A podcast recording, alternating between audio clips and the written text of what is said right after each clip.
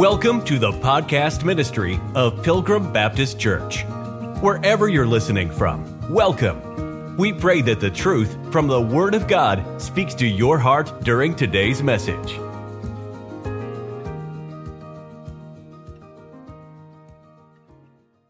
We have gone through innocence. We looked at that. And I think we got a good understanding. God had to step in and, and help out in that situation. And then we looked at the uh, conscience. And of course, that wasn't enough to save man. God had to step in again. And then we looked at human government. We know how that turned out. God had to step in again. That certainly didn't turn out so hot. And what did we look at last time? Promise.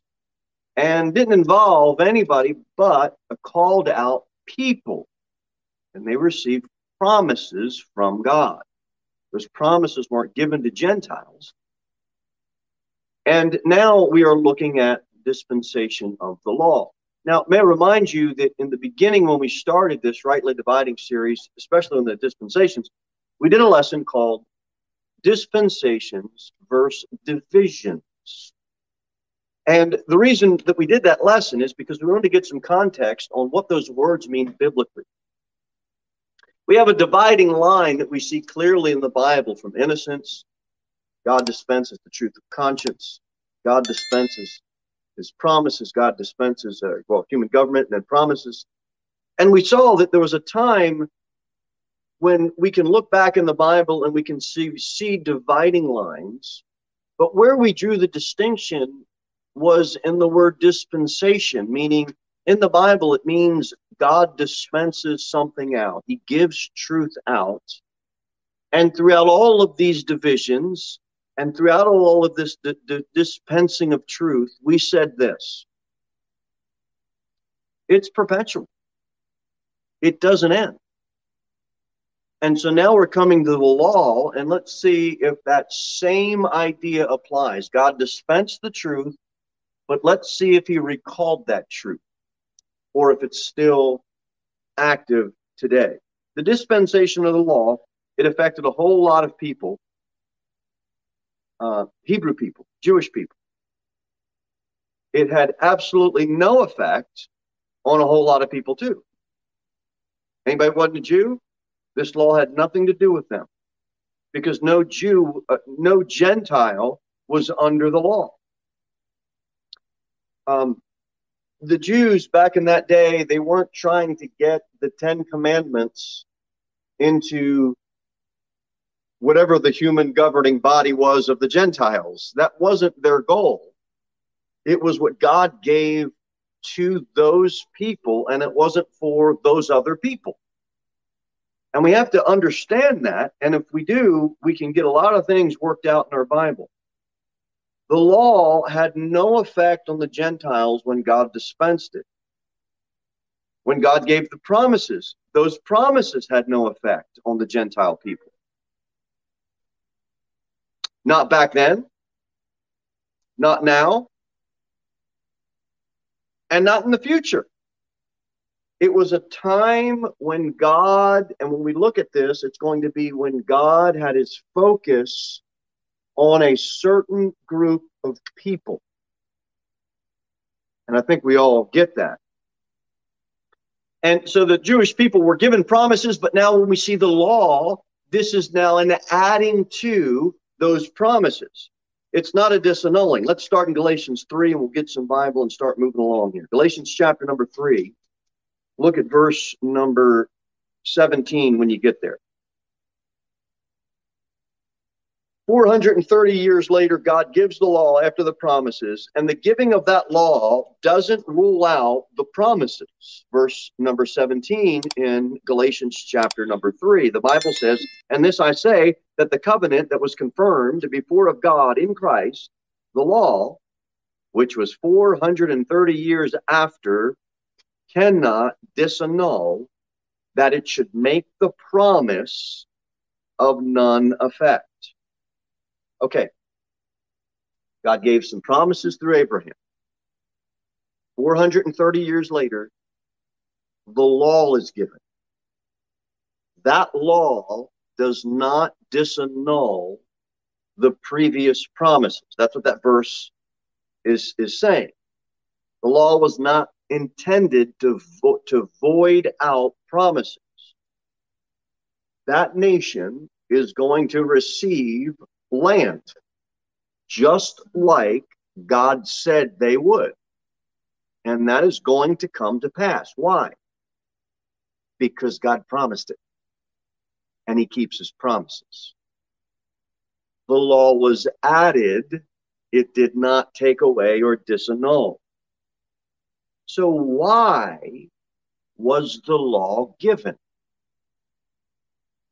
Well, God dispensed that truth back in Exodus uh, 19 because they were living on land and those laws that God gave were to rule and govern them in their present condition as they were living on that land. Make sense? That is what governed them. And if they obeyed, then they were blessed. And if they didn't obey, they were not blessed. The future for that nation is based on God's promises. They're going to get land that God has promised them, that nation. That's future, based on God's promise. What they get with the law is their condition that they're presently living in will be a blessed one while they live on the earth. If they don't obey God, they will not receive those earthly blessings from God. And we're going to look at some of those in a minute.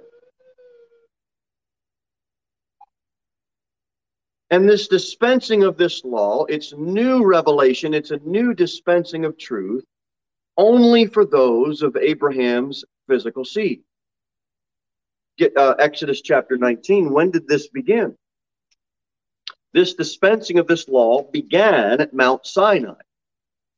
When are we going to draw our dividing line to understand this? This division, it's going to end in John chapter 19, verse 30, when Christ on the cross says, It is finished. And next Sunday night, we'll be into uh, the next dispensation.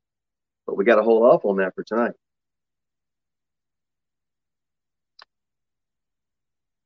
God.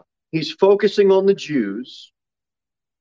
And if you were a priest, you were to proclaim what was written on those tables of stone. That is what your job as a priest was. If you were a prophet during that time, you were to point the people to that law. Everything pointed back to that during this time. And Exodus chapter 19, I better get there. Sorry about that. Exodus chapter 19. Everybody look at this. Verse number one. In the third month, the children of Israel were gone forth out of the land of Egypt. The same day came they into the wilderness of Sinai. Drop down to verse 3 And Moses went up unto God. And the Lord called unto him out of the mountain, saying, Thus shalt thou say to the house of Jacob, and tell the children of Israel, Ye have seen what I did unto the Egyptians, and how I bare you on eagle's wings and brought you out unto myself. Praise the Lord. Verse 5 Now therefore, if ye will obey my voice indeed, and keep my covenant, the first mention here regarding this law, the word covenant is used. And it's used in the context where if you obey, you receive.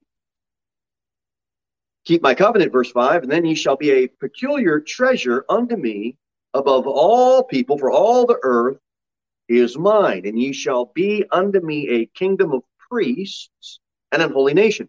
These are the words which thou shalt speak unto the children of Israel. Two more verses. And Moses came and called for the elder of the people and laid before their faces all these words which the Lord commanded him. And all the people answered together and said, All that the Lord hath spoken, we will do. Yeah, right.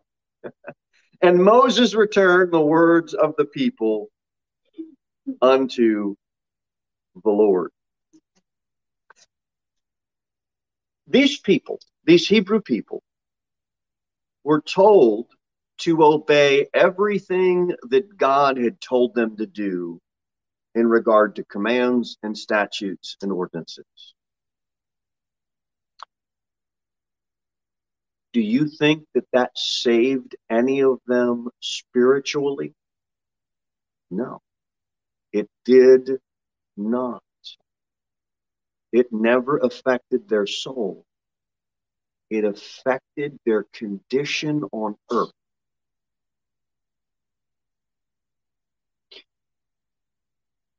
Imagine right now, you and I are Jews living back in the Old Testament during this time when this truth is dispensed. Wouldn't it be a form of worship to God to do what he said? Forget about your soul just for a minute. Forget about the physical blessings that you would receive just for a minute. Wouldn't it just be an honor to be able to, to, to just want to be able to serve the Lord because He gave us something to do? Let's live that way. Let's do what God said. Why? We get we just get to worship God. But we all know that is not how it ended. It didn't save their soul. When this law was given, no soul was saved because they kept it. Number one, none of them kept it. Number two, go to Hebrews in the seventh chapter and we'll see what it says in Hebrews and that'll clear up the matter. Why didn't the law save? Well, because God never said it would. Hebrews chapter number seven. It might have saved your crop. It might have saved your life in a battle but didn't save your soul. Hebrews chapter 7, verse number 13, the Bible says very clearly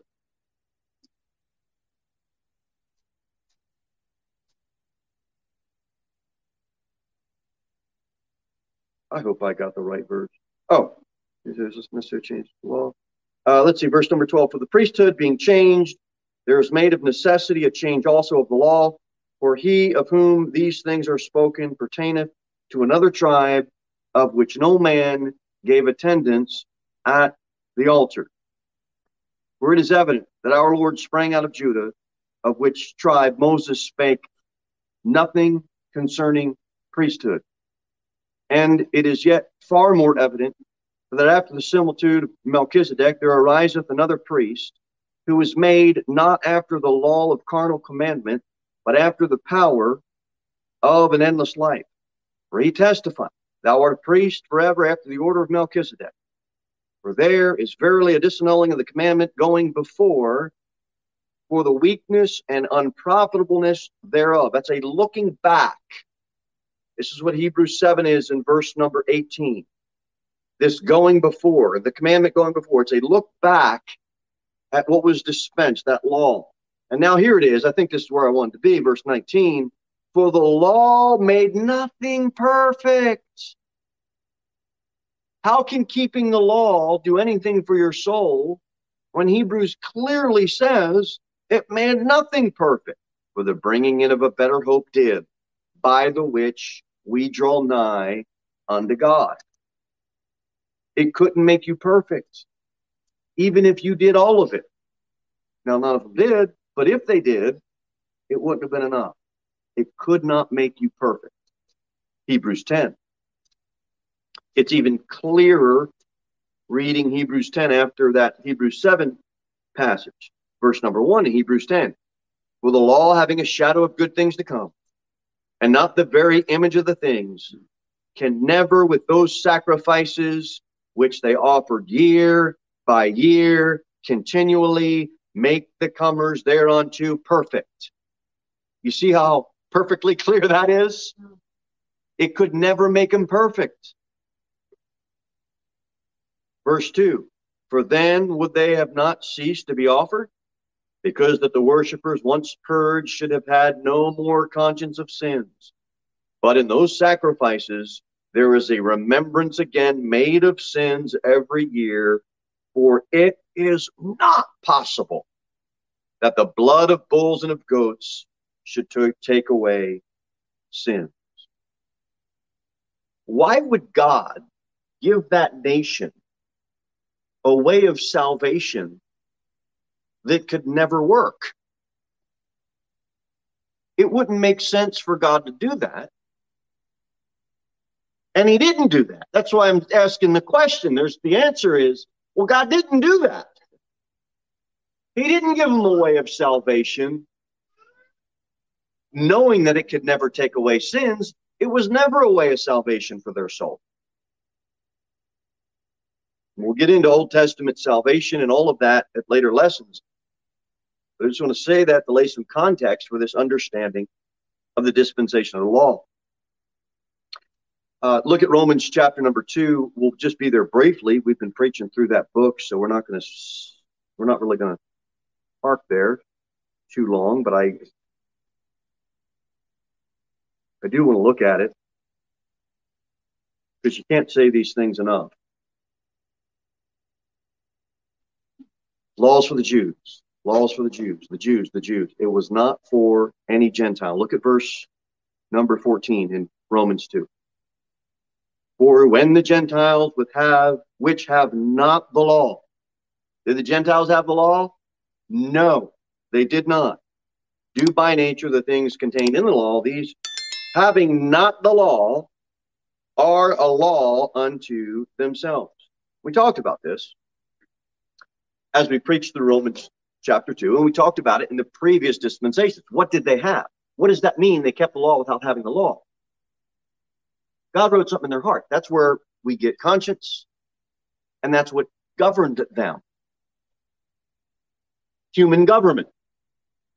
That's what's it's a larger entity that's using their conscience to govern, to govern individuals who are trying to govern themselves and their families by their God given conscience.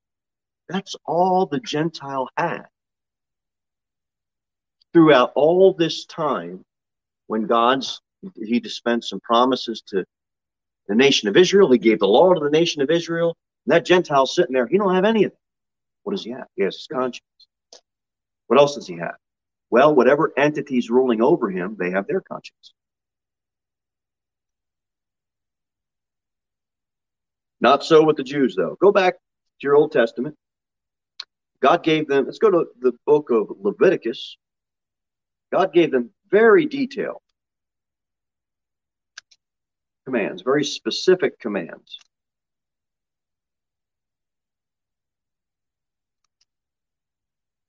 And let's look at Leviticus chapter number 18. Look at verse number 5.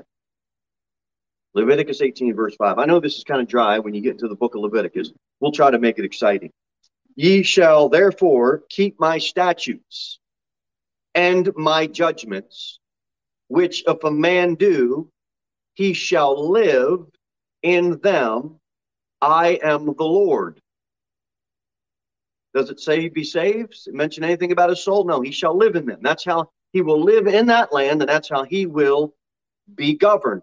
And then we go through all of this. It's all thou shalt not, thou shalt not, thou shalt not, thou shalt not, thou shalt not. A lot of don't be uncovering, a lot of stuff that you can read over on your own time. Watch it says in verse 29, Leviticus 18, verse 29. For whosoever shall commit any of these abominations, even the souls that commit them, shall be cut off from among who? their people. They didn't get to live with the people.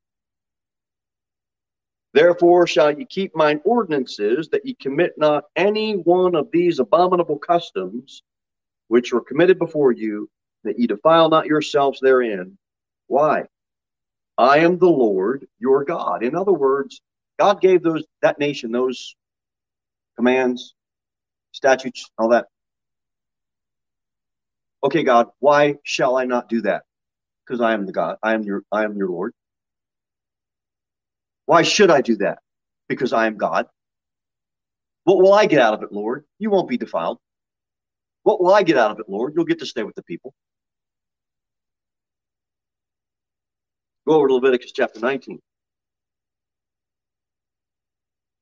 And the Lord spake unto Moses, saying, verse number one, and then verse two, speak unto all the congregation, the children of Israel, and say unto them, You shall be holy. Why?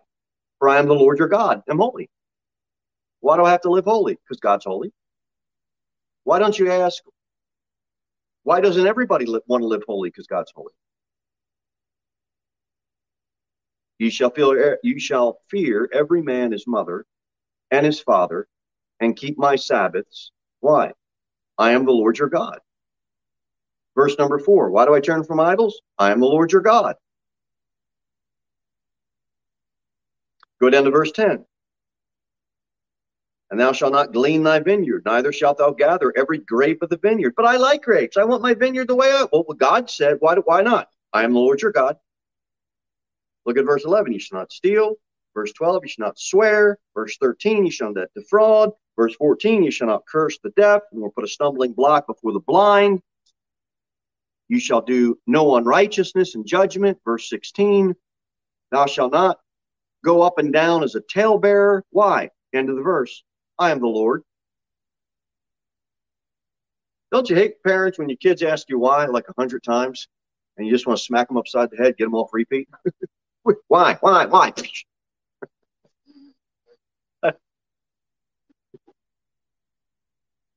My only parents have done that. what? What do you mean why? Because I'm your dad. That's why. What do you mean why? Because I'm your mommy. I'm the mama. That's why. I'm the daddy. That's why. You know God says in Leviticus 19? It's the same idea. I am the Lord. I am the Lord. You know, God has some expectations for you, young people. He wants you to live holy. He wants you to have a clean and pure mind. He wants you to keep your body under subjection. Why? He's the Lord. Don't ask, why are these commands? Don't ask, why are these rules? Just read them and answer the question, do you love God? Then you want to keep his commandments. Why do you do what your dad says? Why do you do what your mom says? He's your dad. She's your mom. Why do we do what the Lord says? He's our Lord. He's our creator. If we love him, there's your answer. Look at Leviticus chapter number, uh, and, and, it goes on. We see all of this, and look at the end of the verse, or the end of the chapter, rather. And it says, Therefore shall ye observe all my statutes and all my judgments and do them. Do I really have to keep all of them? Yeah. Why? I am the Lord. I am the Lord. Verse 20 or I'm sorry, chapter 20. Same thing. Lord speaking to Moses, saying again, Thou shalt say to the children of Israel, Whosoever he be of the children of Israel, or of the strangers that sojourn in Israel, that giveth any of his seed unto Molech, he shall surely be put to death. The people of the land shall stone him with stones. And I will set my face against that, against that man, and I will cut him off from among his people, because he hath given of his seed unto Molech, to defile my sanctuary and to profane my holy name. And if the people of the land do anyways hide their eyes from the man when he giveth his seed unto Molech and kill him not, then I will set my face against that man and against his family and will cut him off and all that go a whoring after him to commit whoredom with Molech from among their people. God says, I'm not going to stand for this. You know how many Christians support all of this devil divination, Disney, Harry Potter, all the witchcraft, bewitched, unwitched, who's the witch, the good witch, the bad witch, the white witch, the black witch. They're a bunch of devils. And when you point that out to so called professing Christians, they get mad at you like you're a mean person. God said he'll destroy in the Old Testament. And millions of professing Christians are throwing their money away to Hollywood.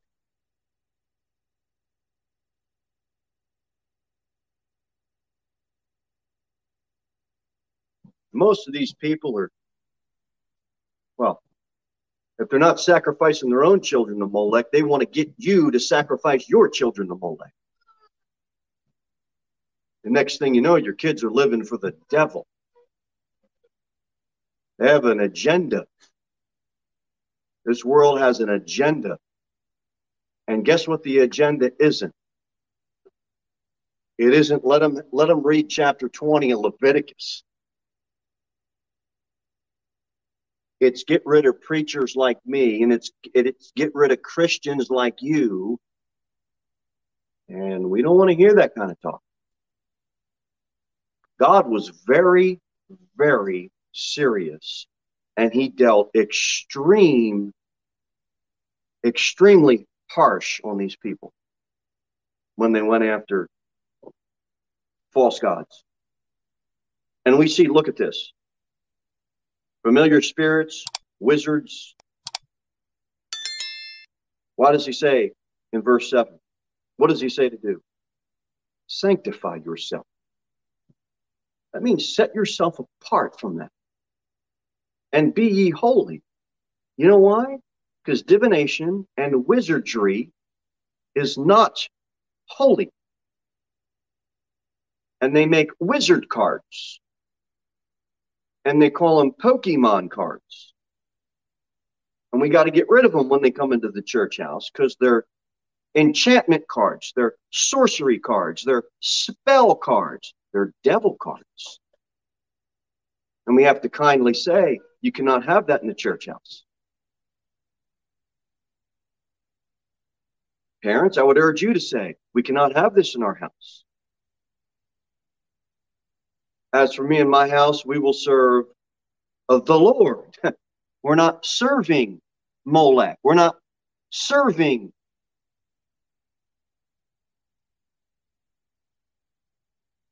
just said, Look, I am the Lord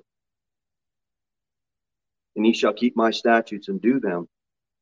Verse 8 I am the Lord which sanctify you. Look at verse number 9. And then, kids, I'll tell you when you can say amen. For everyone that curseth his father or his mother shall be surely put to death. He hath cursed his father or his mother, his blood shall be upon him. Now, aren't you glad you're not under the Old Testament Levitical law in chapter number 20? Amen. Amen. That's right. Because if you you you talk back to your mom or dad, God would strike you dead.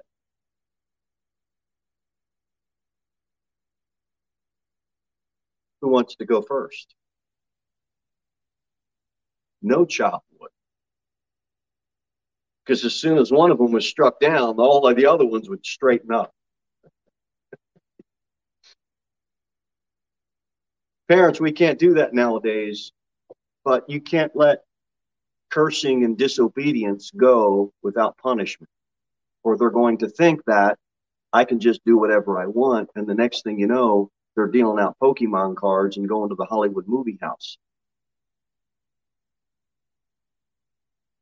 because they're never told that's wrong, that can hurt you. Well, why shouldn't we do it? You don't need a lecture. All you need to know is, I am the Lord. And the Lord said, don't get involved in that stuff. And it goes on in chapter number 20, and we just see a whole lot of wickedness. And verse 22, it says, You shall therefore keep all my statutes and all my judgments and do them. Now, watch this. That the land whither I bring you to dwell therein, spew you not out. You can stay in the land and have a right relationship with your people.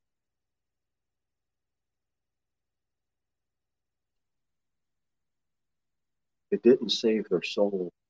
They were to do it because God's holy, and He just said, Hey, this is what I want y'all to do. And then He blessed them physically when they did it.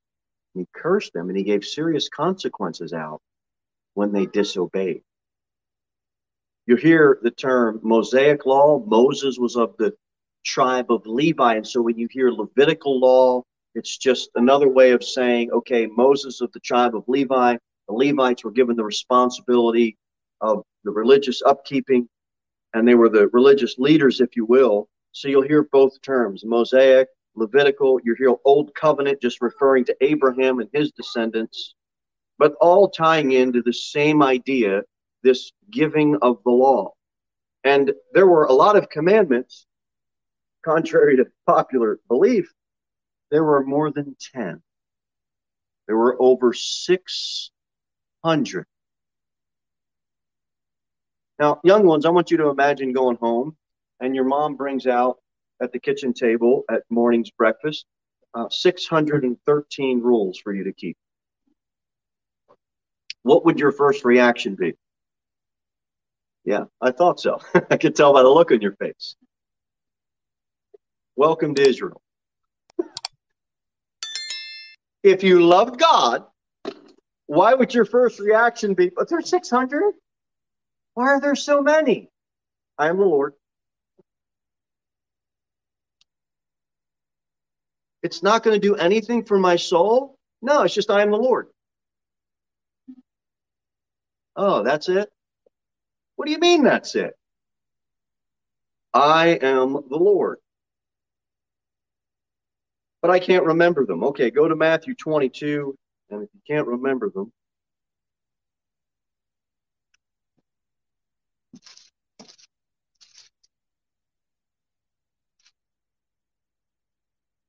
people can remember 20 years of history of who won the Super Bowl. people can remember all of the stats on their favorite athlete and all the number one draft picks going back to 1980, but they can't remember some commandments from God. It's it's a funny thing. Whatever we value, we tend to we tend to remember. Matthew 22, verse number 37. Bibles, here's what Jesus said unto him: Thou thou shalt love the Lord thy God with all thy heart, with all thy soul, with all thy mind. This is the first and great commandment. So remember that. Love the Lord. And watch verse 39. And the second is like unto it Thou shalt love thy neighbor as thyself.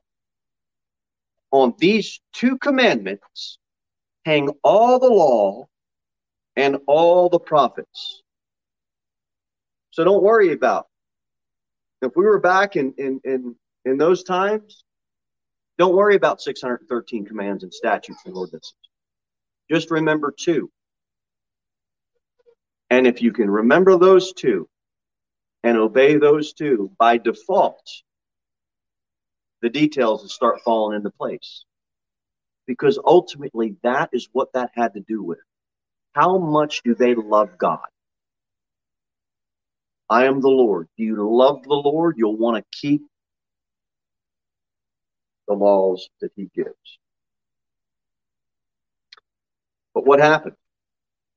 When God dispensed the law, what happened? The Hebrew people failed. Y'all know this. They did not keep the law. Let's look at Deuteronomy 7 and 2 Kings 17, if you will.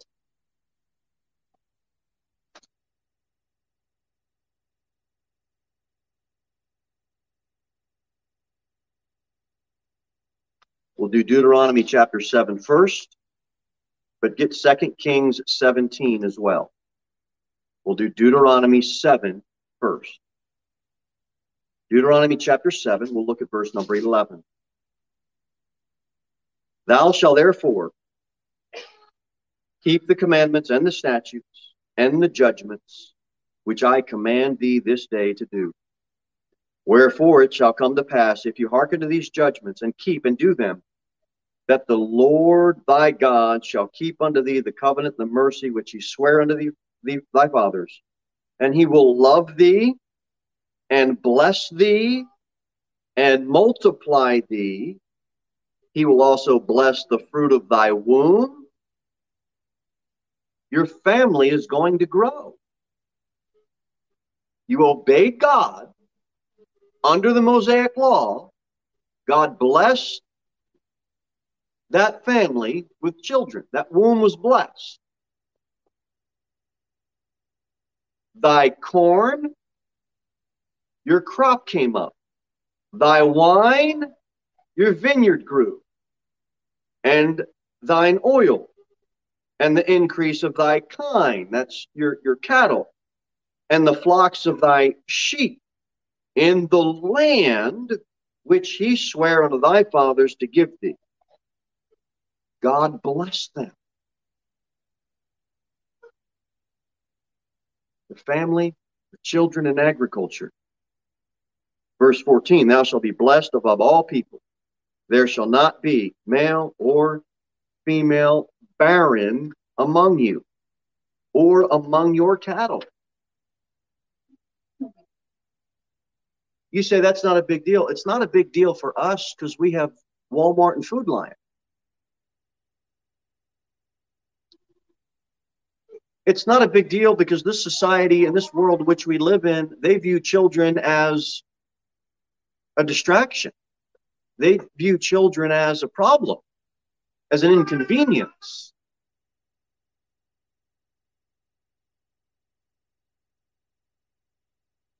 They didn't back then. They wanted to have a fruitful family. And God blessed. God blessed the family when they obeyed God. And He blessed their farm animals so they can have more farm animals. Well, what's the big deal? The big deal is they had food to eat. That's the big deal. Now, I have to say this because you don't receive that blessing when you follow God's command. Ladies, Christian ladies are not guaranteed to have a fruitful womb. You are not guaranteed to have your cattle and your sheep and your garden to come up every year. You're not Old Testament Jews under the law. When you obey God, you get a spiritual blessing. We'll get more into that next week. So I'll hold my hand on that thought. Go to Second Kings. Second Kings chapter 17. I ask you to turn there.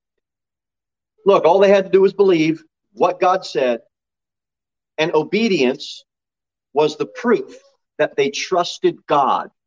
Young people, when your parents ask you to do something, when you obey, you are proving to your parents that you trust mama.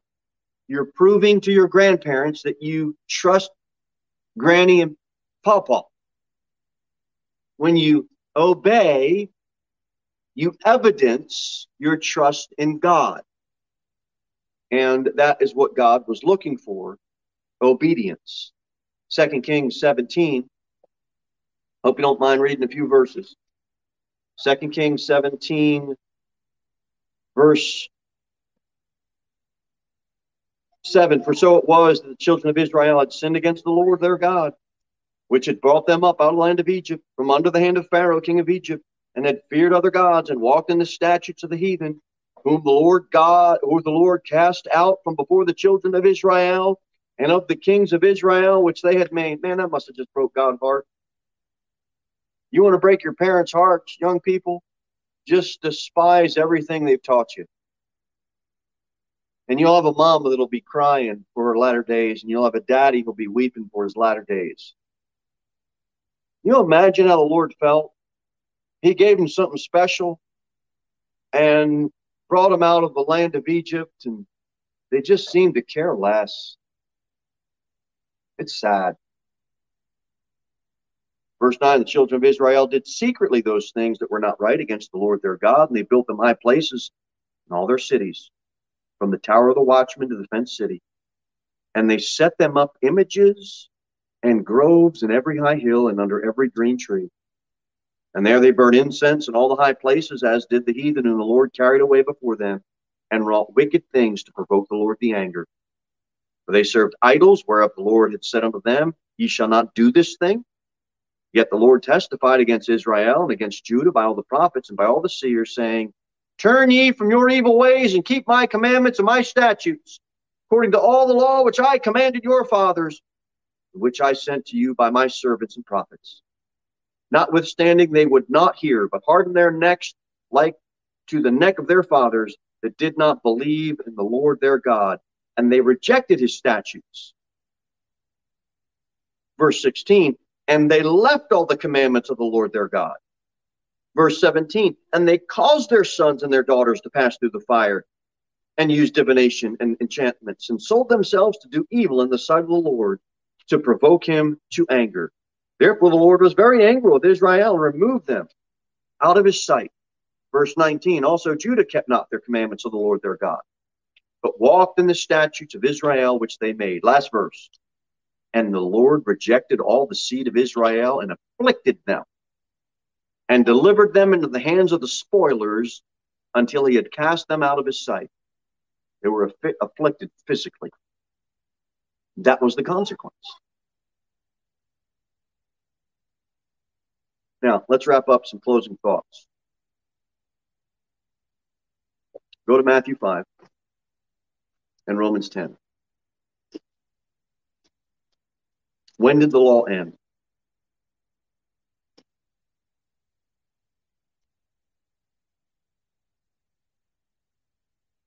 Say, people say, well, the, the, the law ended at the cross. Let's see if it did. Let's see if it did. Matthew 5, verse 17. Matthew 5, verse 17. Think not that I am come to destroy the law of the prophets. I am not come to destroy, but to fulfill. For verily I say unto you, till heaven and earth pass, one jot or one tittle shall in no wise pass from the law till all be fulfilled. All right, you see, Christ fulfilled the law. Did he fulfill the law? We see that in Matthew chapter 5. He did. Look at Romans chapter number 10 and look at verse number 4. Romans 10 4. For Christ is the end of the law for righteousness to everyone that believeth. We see that very clearly. Christ is the end of the law. Christ fulfilled the law. But when God dispensed that law, did he put a closing time on that law? What does Galatians say? Wherefore the law was our schoolmaster to bring us to Christ. You ever use the law to show someone their need for a Savior? It can be used as a schoolmaster that we might be justified by faith, not justified by the keeping of the law. You just show them the law, show them they can't keep it, now they're justified by faith. Uh, Timothy 1, you don't have to turn there. Verse 8 says, But we know that the law is good if a man use it lawfully. So apparently, us as Christians, we can use God's law if we use it lawfully. We put it in its right place. We understand it was given to the nation of Israel. We understand that it, it should be used lawfully to show someone that they are in desperate need of a Savior because they can't keep it. Romans 7 says, Wherefore the law is holy, and the commandment holy and just and good. You say, well, look, I'm a Gentile, I'm not a Jew, so it wasn't even given to me anyway. You ever witness to a Jew? What do you think you're going to use? John 3:16? They don't believe that. What do you think you're going to do? Turn to Titus 3, Romans 3, Romans 6, Romans 10, Ephesians 2? They're going to say, huh? Ephesians who? That's foreign to them. You know what you're going to use? The law.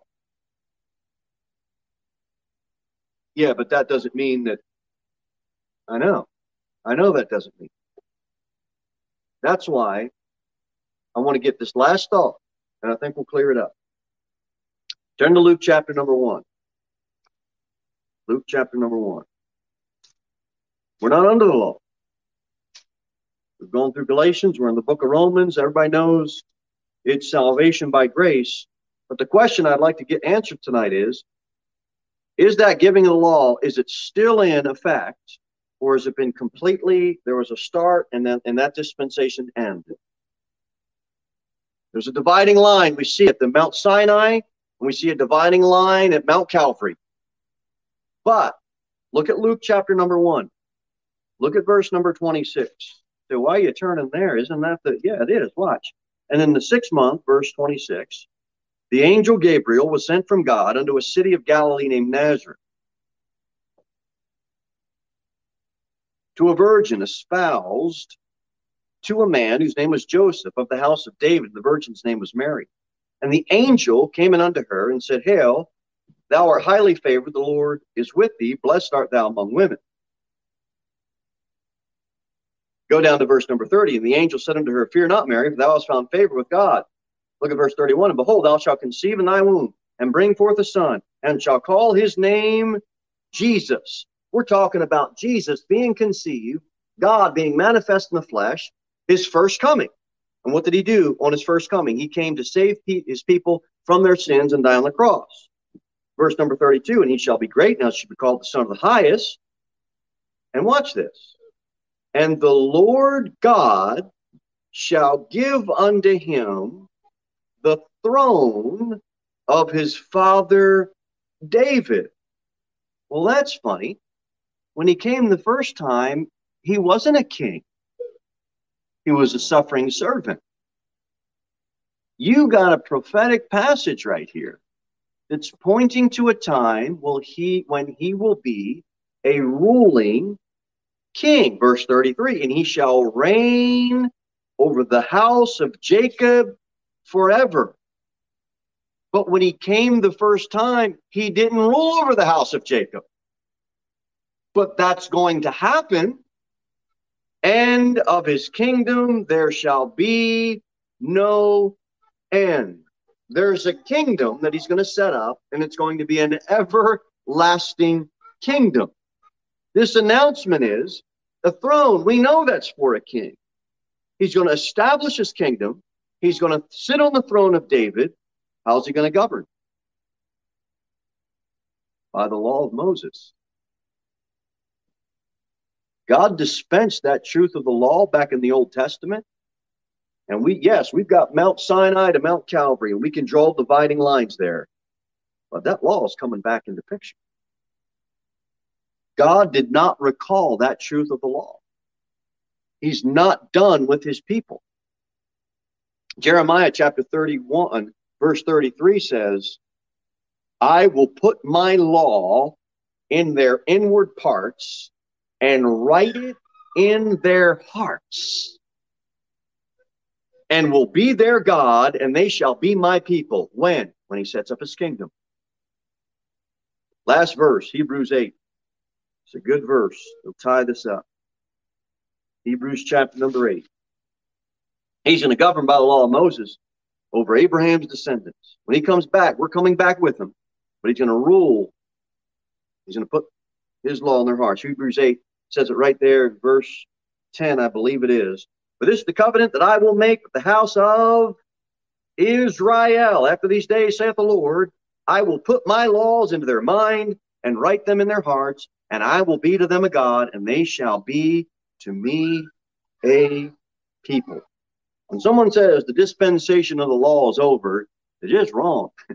There's a dividing line where we see it Mount Sinai Mount Calvary, it is finished, and we're going to enter into dispensation of grace next week. But that's coming back into play, just not now. So those people, God's chosen people, He is not done with that nation. Been set aside for a time. We'll get more into that next week to provoke them to jealousy. Those people they're going to turn back to him, and they're his people, and he's going to write something, that law, over their heart, and he's going to rule as a king. He's going to rule as a king. The law of Moses can be written in their hearts. No matter the truth that's been dispensed, innocence, conscience, human government, promise, and now the law, it has all ended the same way in absolute disaster. God's got to step in and help them out. All right, that's it for tonight. Let's pray. Thank you for listening to the podcast ministry of Pilgrim Baptist Church. We look forward to seeing you in the next episode.